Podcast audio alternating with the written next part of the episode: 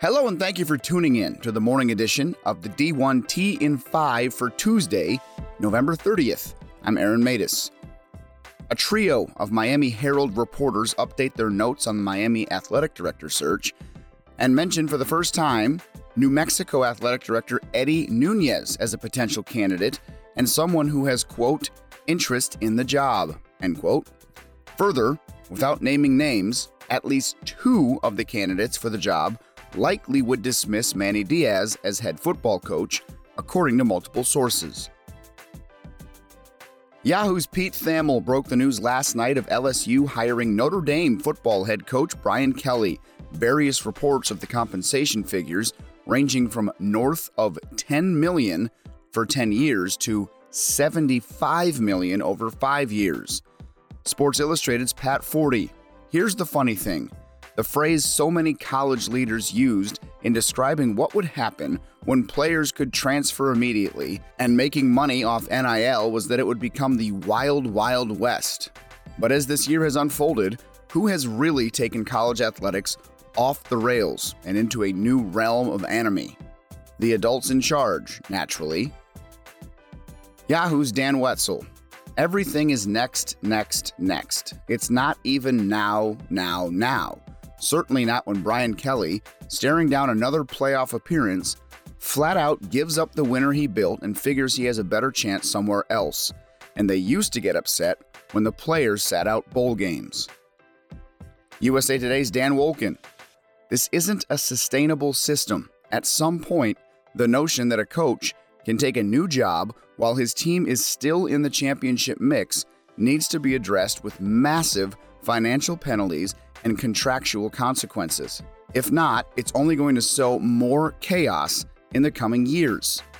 I actually spoke to Wolken about this very topic for D one Ticker and Collegiate Sports Connect. Wolken started a conversation over the weekend that focused on how an expanded college football playoff could impact timing and dynamics of the coaching carousel and overall challenges for administrators this time of year. Basically, more teams playing significant football during a time, December, when head coaches, assistants, and now players are typically on the move. I do think that schools may have to start getting creative contractually to address some of these changes, said Wolken. Lincoln Riley's mind, to some degree, was on U S C while coaching the biggest game of Oklahoma's season. Did that have an impact on the outcome? I don't know. I don't want to say it did, but I also don't want to say it didn't. That's a really difficult situation for everybody.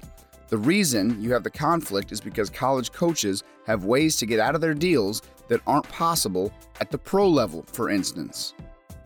Notre Dame, meanwhile, is out more than its head coach. Sports Business Journal's John Ourand indicates the Fighting Irish also lost, on average, forty-eight percent of its T V viewers on a per-game basis. Last season, Notre Dame averaged four point eight million viewers. This year, the figure is down to two point five million. However, N B C is not alarmed. Another reason why these numbers aren't causing angst in Stanford, Notre Dame's twenty twenty slate produced the most viewers since two thousand five, fueled by ten point two million viewers for a double O T showdown with number one Clemson, which remains N B C's second best Irish game on record.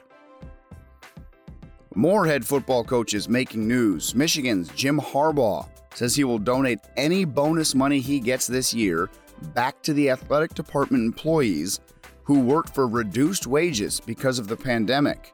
Harbaugh really on a roll this week. T C U welcomed new football head coach Sonny Dykes via helicopter, which touched down at midfield of Amon G. Carter Stadium. Dykes has a six-year agreement with the Horned Frogs worth nearly thirty million dollars with an eight million dollars buyout. No rest for the weary. U S C Executive Senior Associate A D and Chief of Staff Brandon Sosna, now that the Trojans have hired football head coach Lincoln Riley to the same role. The interesting thing about it is the work is so hard leading into it, but really, the hard work begins now. We don't just get a stop today because we introduce a new coach and we get to have a press conference and a little bit of a celebratory environment. It felt like I'm here tonight today, but the real work begins now. So we'll get right back to it. Newly named Washington head coach Kalen DeBoer will owe Fresno State a buyout of one point five million dollars on his way out. This and more in your D one Ticker email. I'm Aaron Matis, and this has been the morning edition of your D one T in five for Tuesday, November thirtieth. Thanks for listening, and we'll talk to you again tonight.